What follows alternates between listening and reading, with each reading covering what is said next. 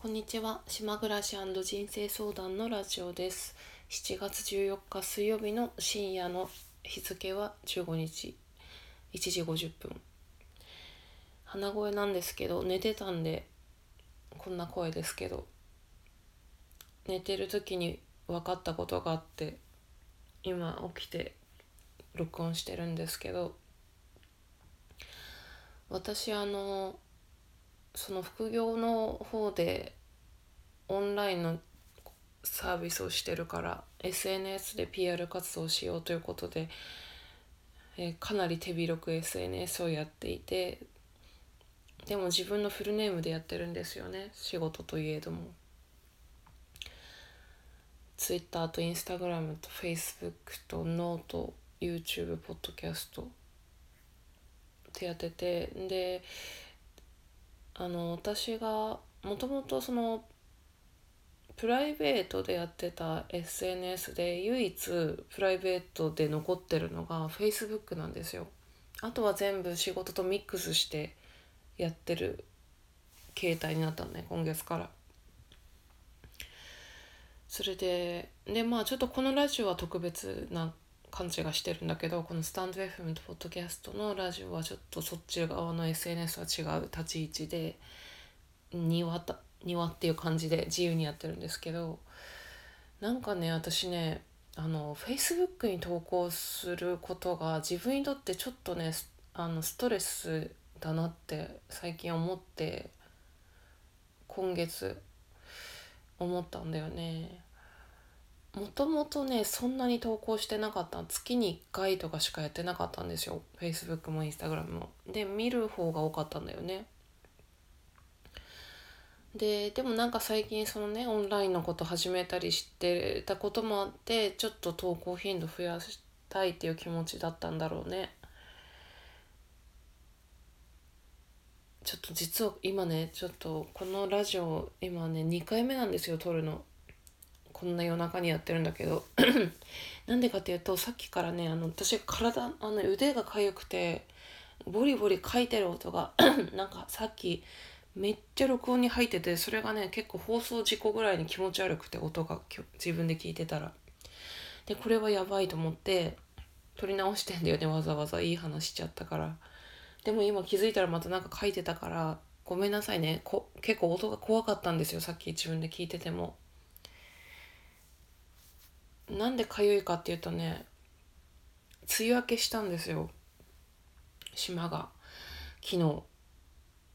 それでね日差しがすごくて私日焼け止めしないで今日外で撮影とかなんかやってたから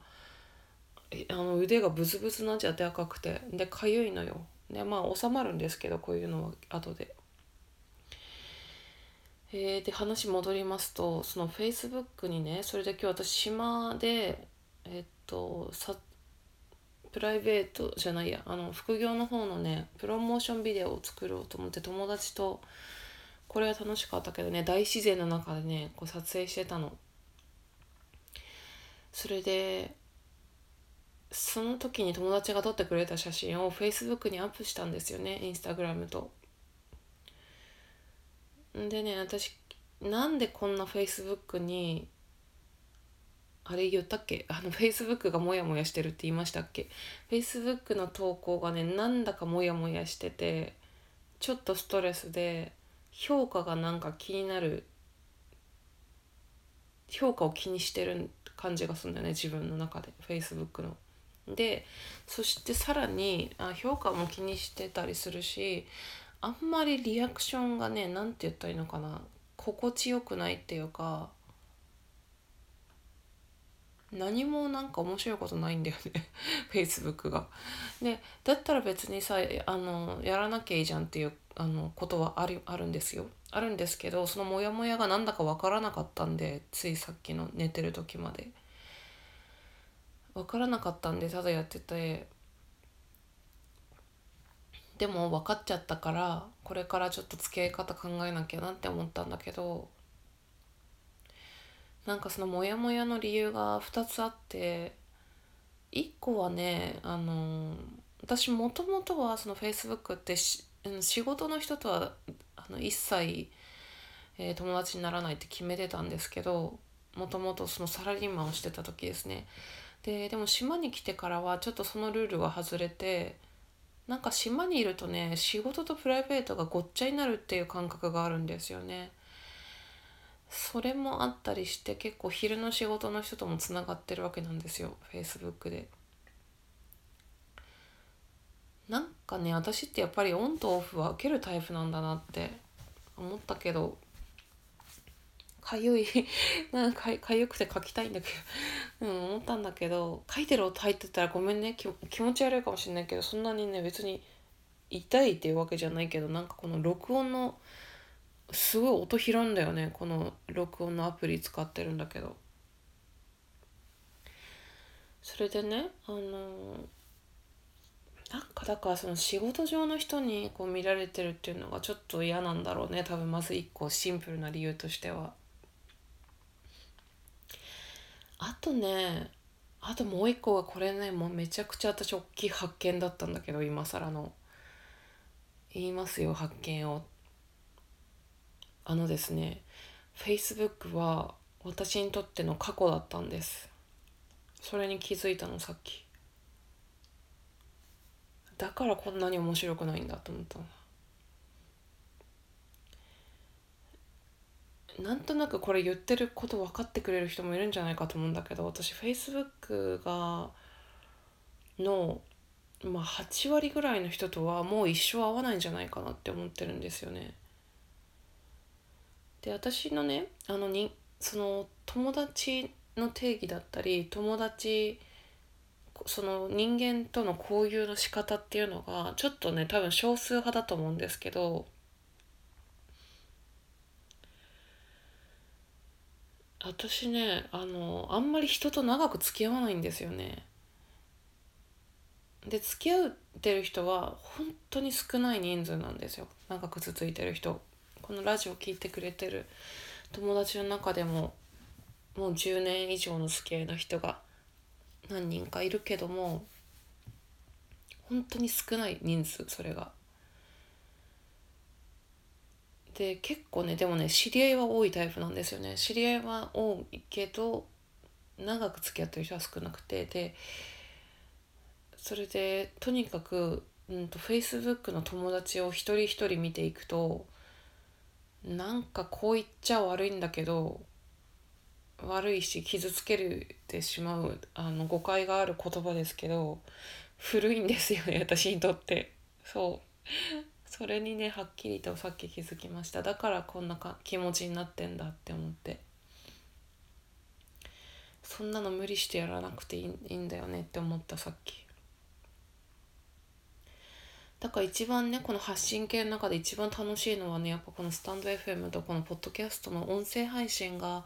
一番なんか自分らしくいられるしでさらにはそのリアクションもなんかちゃんと届いてるっていう感覚があるんですよねこっちは。そのリアクションはもちろん全然あのあんまない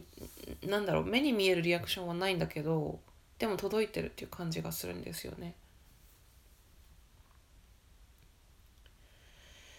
だから分かったんでそのね理由がね分かっちゃったからちょっと付き合い方 Facebook の付き合い方を考えないといけないなって思思いました。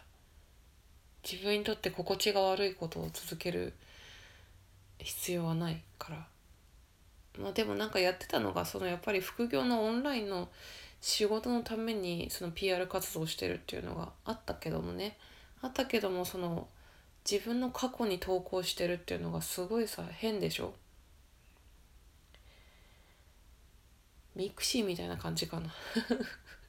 わかりやすく言うと。うん。なんかあの以上。えー、で話が変わりますとねあのまあ変わったようで変わってないようで同じような話かもしれないんだけど私今日ね友達隣の島の友達に3ヶ月ぶりぐらいに会ってその子は私にとって新しいっていう人な新しいっていう 新しい人っていうのもあれなんだけど出会ってからは1年半ぐらいだと思うんだけど新しい友達だと思うんだけどその子にあのお土産をいただいてその子が広島に行ってたから広島のなんかいくつかもらったんだけど一つがマーマレードジャムをもらったんですよ。でねこれみんなびっくりすると思うんだけど私もびっくりしてるんだけどそのジャムをなんと私はそうめんにかけて食べたんですよね。それがすごい美味しいかって言われるとそのジャム自体はすごく美味しいパンにつけたりヨーグルトにかけたりしたらきっと美味しいと思う。まあ、でもねなかなか悪くないって感じそうめんにかけてもまあただ思いついたからやったっていうだけなんだけどなんか私ねそんな風にね変なこと変なことっていうかねもう価値観をぶっ壊すようなことをねしていきたいと思ってるんですよね。今。さっき読んでた本にねあの人間が時間を作って作りましたと。結構でその人間が時間を作ってその時間にとらわれてる。概念時間という概念にとらわれてるみたいなことが書いてあって、まあ、時間がなかったらテレポーテーションもできるしみたいな。ことも書いててだからたまにはね人間が作った時間をもう取っ払って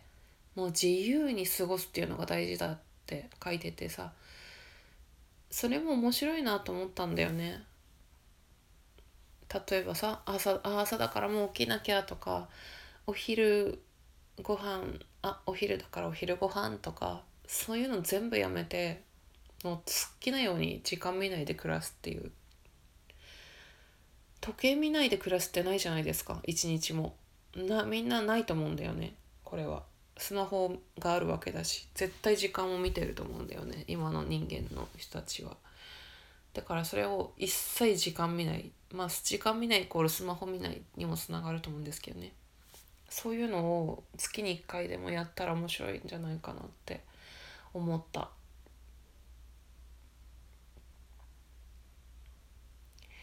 以上にしたいと思います。Facebook は私にとっての過去でした。過去に投稿してるっていう怖さ。もうなんかもし何か共感していただいたら、えー、何かリアクションいただいたら嬉しいと思います。では聞いてくださってありがとうございました。